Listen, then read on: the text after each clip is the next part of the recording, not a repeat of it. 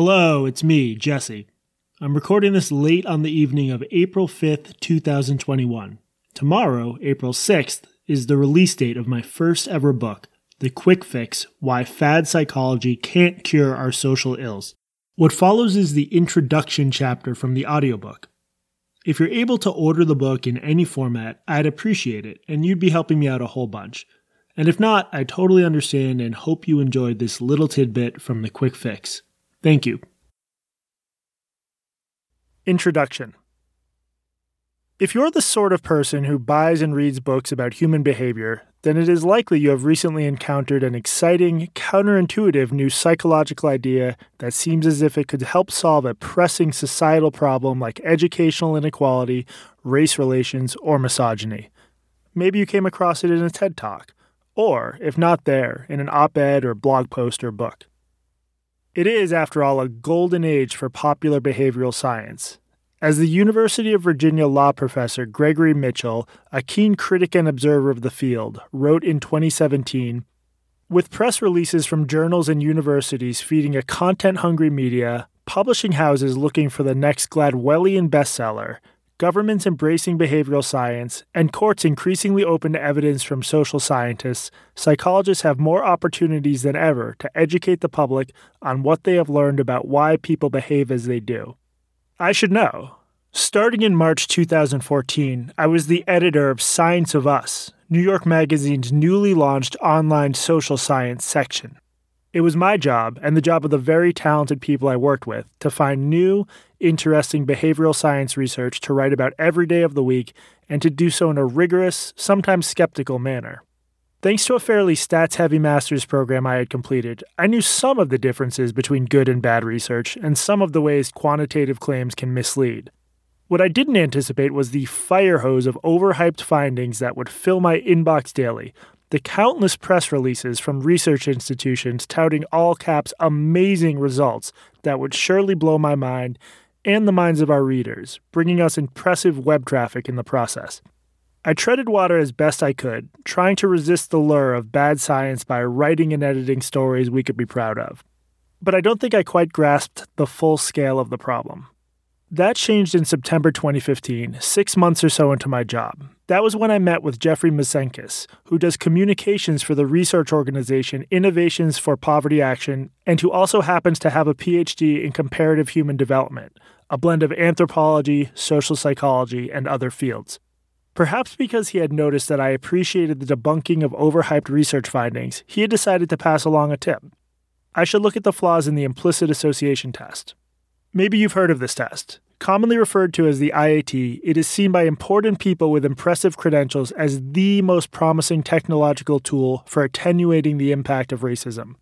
The idea is that by gauging your reaction time to various combinations of words and images, say a black face next to the word happy or a white one next to the word danger, the test can reveal your unconscious or implicit bias against various groups. The test, introduced in 1998, has been a blockbuster success. Anyone can take it on Harvard University's website. And over the years, its architects and evangelists, some of the biggest names in social psychology, have adapted it for all sorts of diversity training uses. It would be hard to overstate its impact on schools, police departments, corporations, and many other institutions. In his email, Jeff said there was a story waiting to be told by a journalist. The test was weak and unreliable, statistically speaking. A group of researchers had published work showing rather convincingly that the test barely measures anything of real world import, which, if true, would naturally raise some questions about the possibility that Harvard was apparently diagnosing millions, literally millions, of people as unconsciously biased on the basis of a flimsy methodology, and about all the money being spent on IAT based trainings. I was intrigued by Jeff's email and soon got in touch with one of the skeptical researchers, Hart Blanton, who was then at the University of Connecticut. As I started looking into his claims, I realized that I had simply assumed the test did what its most enthusiastic proponents said it did, despite the rather audacious nature of their claim that a 10 minute computer task with no connection to the real world could predict subtle forms of real world discrimination. I had credulously accepted these claims because I had figured that if almost the entire discipline of social psychology had embraced this innovation as a cutting edge tool in the fight against racism, and a multitude of organizations outside academia had followed suit, All these people must have known what they were doing. This brought a pang of shame. I believe this thing because a lot of people say it is true is not a great stance for a science writer and editor. After a lot of reading and interviewing, I concluded Blanton was correct. As I wrote in a subsequent article, the statistical evidence for the sorts of claims the IAT's creators were making was sorely lacking. There was a gap between what many people believed to be true about the test and what the evidence revealed. Part of what was going on was that the IAT told a good story that lined up with certain liberal anxieties about race relations, tinged with an optimistic note. Sure, everyone's racist deep down, but this test can help us discover and undo those biases, one person at a time. And people wanted to believe that story.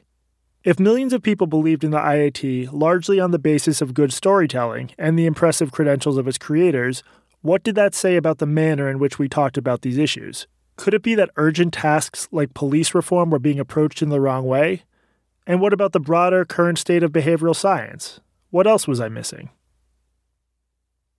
What I soon realized is that our society's fascination with psychology has a dark side.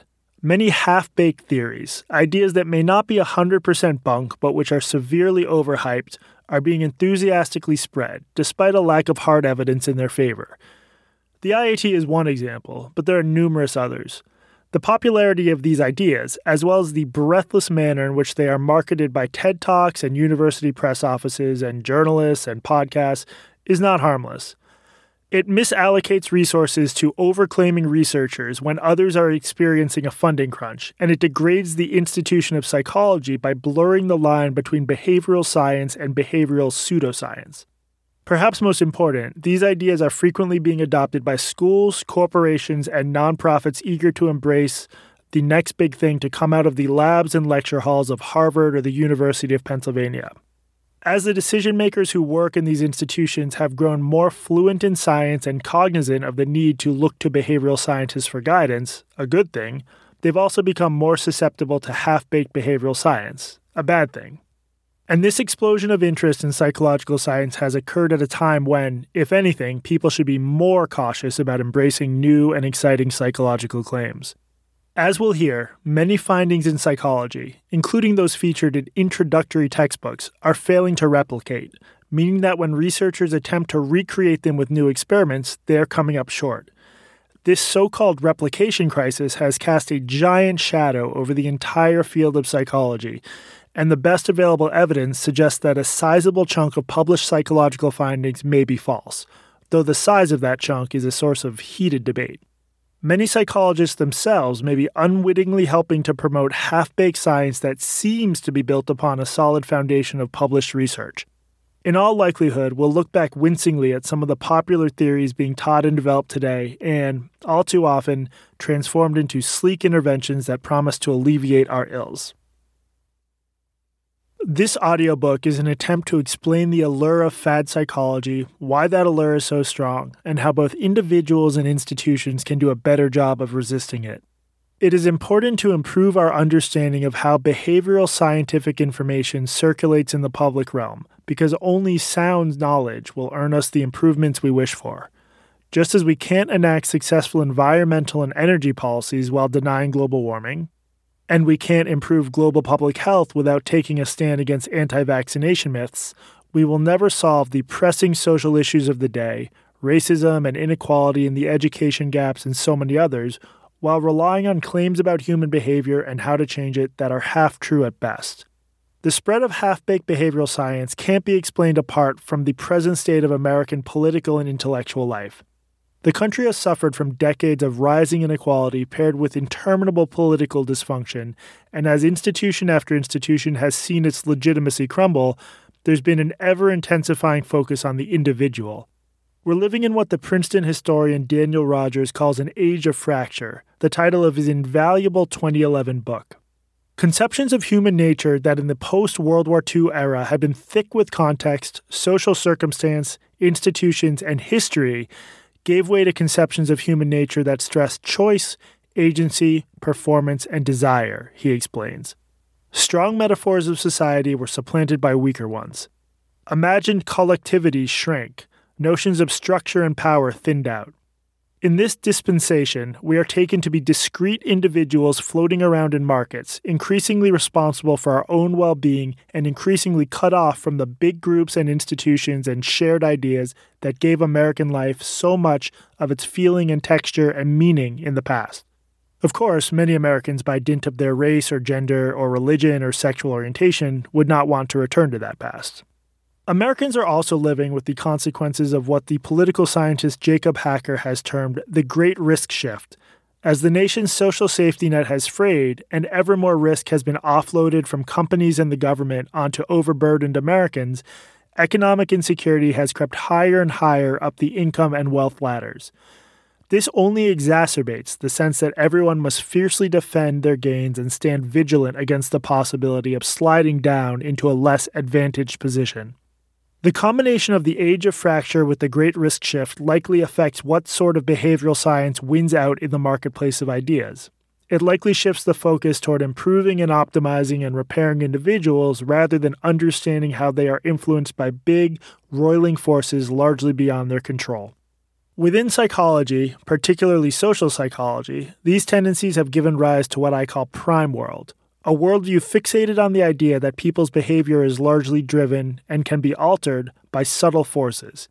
Central to Prime World is, well, primes, the unconscious influences that, according to some psychologists, affect our behavior in surprisingly powerful ways. Holding a warm drink makes people act more warmly toward others, claims one finding. And being exposed to stimuli connected to the elderly makes people walk slower, claims another. The proponents of Prime World suggest we can work toward fixing individuals by helping them to understand the influence of primes and biases. Their accounts have three main characteristics. Big, imposing social structures and systems are invisible, unimportant, or improved fairly easily. Primes and biases have an outsized influence on societal outcomes, and these primes and biases can be fixed to tremendously salubrious effect thanks to the interventions offered by wise behavioral scientists.